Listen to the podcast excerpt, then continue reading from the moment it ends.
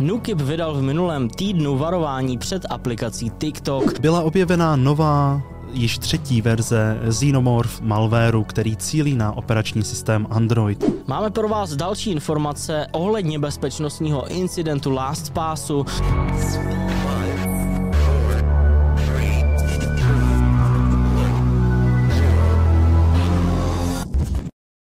Hezký den, dámy a pánové. Mé jméno je Stanislav Novotný, se mnou je to můj kolega Milan Habrcetl. Dobrý den. A my vás vítáme u další epizody Ale Security Castu.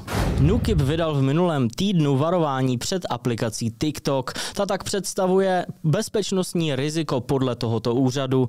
To varování se hlavně vztahuje na zařízení přistupujících k informačním a komunikačním systémům kritické infrastruktury, eh, informačním systémům základní služby a významným informačním systémům. K vydání tohoto varování vedla NUKIP údajně kombinace vlastních poznatků a zjištění spolu s informacemi od jejich partnerů. E, obava z možných bezpečnostních hrozeb prý vyplývá z především z množství schromažďovaných dat o uživatelích a způsobu, jakým jsou data data sbírána, nakládání s nimi a v neposlední řadě také správního a politického prostředí Čínské lidové republiky.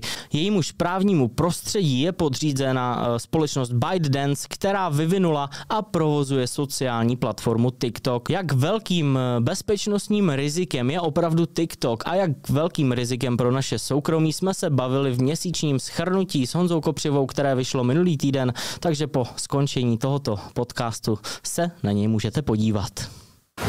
Máme pro vás další informace ohledně bezpečnostního incidentu LastPassu. Minulý týden jsme odhalili, že k proniknutí do sítě LastPassu využili útočníci osobní počítač DevOps inženýra právě téhle společnosti. K přístupu k němu měla podle původní zprávy přispět neaktualizovaná aplikace pro média třetí strany. Během minulého týdne se potvrdilo, že se mělo jednat o aplikaci Plex. LastPass tak minulý týden odhalil, že útočníci využili informace ukradené z dřívějšího incidentu, který se odehrál před tím 12. srpnem, spolu s podrobnostmi dostupnými z úniku dat třetí strany a zranitelnosti právě v softwarovém balíčku pro média třetí strany. A díky tomu zahájili koordinovaný druhý útok mezi srpnem a říjnem. Připomeňme si taky, že tenhle průnik nakonec umožnil útočníkovi odcizit částečně zašifrovaná data z trezoru hesel a informace o zákaznících. No a tohle všechno prý bylo částečně umožněno díky téměř tři roky staré, eh, nyní již opravené chybě v systému Plex. Eh, útočníci ji využili k tomu, aby spustili eh, libovolný kód na počítači onoho inženýra. Tak toto uvedla služba pro streamování médií Plex v prohlášení pro The Hacker News. Jedná se o zranitelnost CVE 2025 741 s CVSS skorem 7,2. Deserializační chybu ovlivňujících server Plex Media Server v systému Windows, která umožňuje vzdálenému autentizovanému útočníkovi spustit libovolný kód v jazyce Python v kontextu aktuálního uživatele operačního systému. Inženýr společnosti LastPass tak bohužel ale nikdy neaktualizoval svůj Plex software, aby záplatu pro tuhle zranitelnost aktivoval. Uvedla tak společnost Plex ve svém prohlášení. Pro informaci, verze, která vyřešila tuhle zranitelnost, byla zhruba ta, která vyšla před 75 verzemi.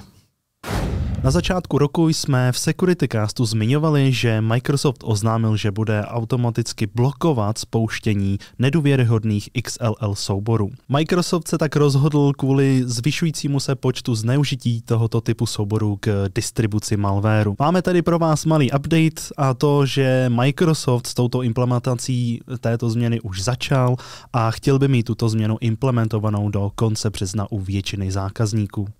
Byla objevená nová, již třetí verze Xenomorph malwareu, který cílí na operační systém Android.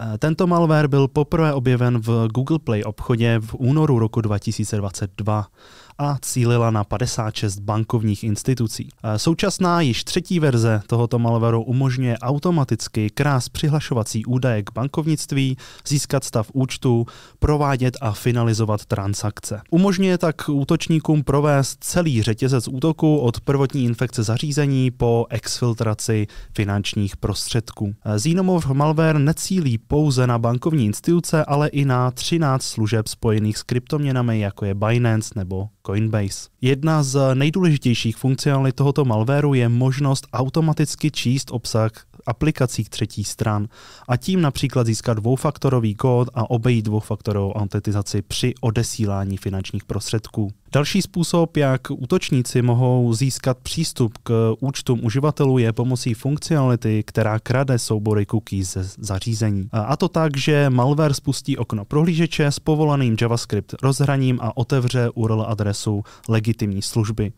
Pokud uživatel zadá své přihlašovací údaje, útočník poté může získat session cookies a tím získá plnou kontrolu nad účtem uživatele. Dle společnosti Threat Fabric byla tato poslední verze zatím distribuována dvěma způsoby. Tato společnost identifikovala vzorky malwareu v rámci testovacích kampaní využívající Discord Content Delivery Network, což je celkem populární způsob, jak distribuovat malware, jelikož se jedná o legitimní a populární službu autočníci se tak snaží vyhnout detekcím. Druhým způsobem, jak byl tento malware šířen, je pomocí aplikace Zombinder, která je spojena s legitimní legitimní aplikací na převod měn a která je využívána k instalaci dalších aplikací pomocí aktualizací. Další možnou změnou této verze je, že autoři možná začnou tento malware prodávat v rámci Malware as a Service platformy.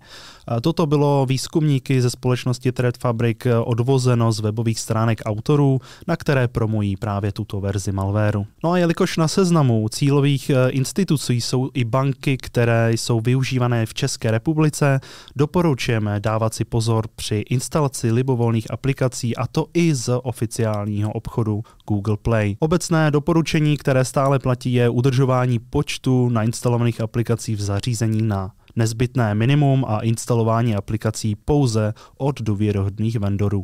Další nepříjemná připomínka dopadů ransomware útoku na nemocniční zařízení se odehrála a vlastně stále odehrává eh, minulý týden eh, ve Španělsku. Hlavní nemocnice v Barceloně, Hospital Clinic de Barcelona, byla před minulou eh, sobotu totiž napadena ransomware útokem, který vyřadil z provozu počítače v celém nemocničním zařízení, což následně vedlo ke zrušení zrušení 150 neurgentních operací a až 3 tisícovky vyšetření pacientů.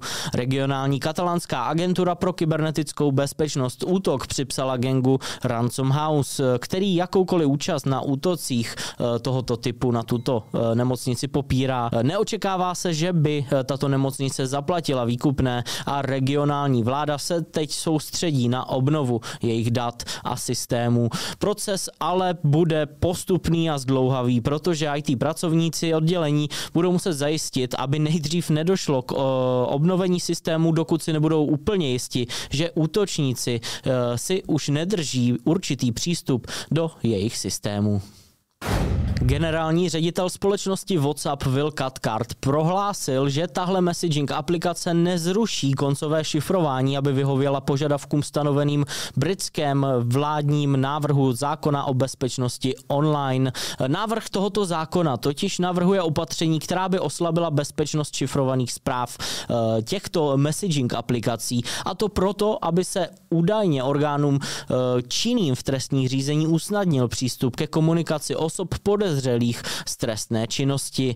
Katkart a další však upozorní, že jakékoliv oslabení šifrování by mohlo mít vážné důsledky jak pro soukromí jednotlivců, tak pro širší společnost. Mnoho jednotlivců, společností a dokonce i vlád se spolehá na end-to-end šifrování, aby byla jejich komunikace bezpečná a soukromá jakákoliv změna v téhle oblasti by tak mohla mít závažné důsledky. Navíc existují obavy, že pokud by vláda Spojeného Spojeného království tímto způsobem oslabila šifrování, mohly by následovat i další země, a to zejména autoritářské režimy. Pravdou ale je, že jakákoliv oslabení šifrovaných aplikací pro zasílání zpráv nenahrává nikomu jinému než kyberzločincům a státem podporovaným útočníkům. To je od nás pro dnešek vše. Díky, že jste se k nám další pondělí připojili. Na obrazovce ještě vidíte dnešní Meme of the Week a nám nezbývá, než se s vámi rozloučit, popřát vám hezký zbytek týdne a naviděnou naslyšenou příští týden. Naschledanou.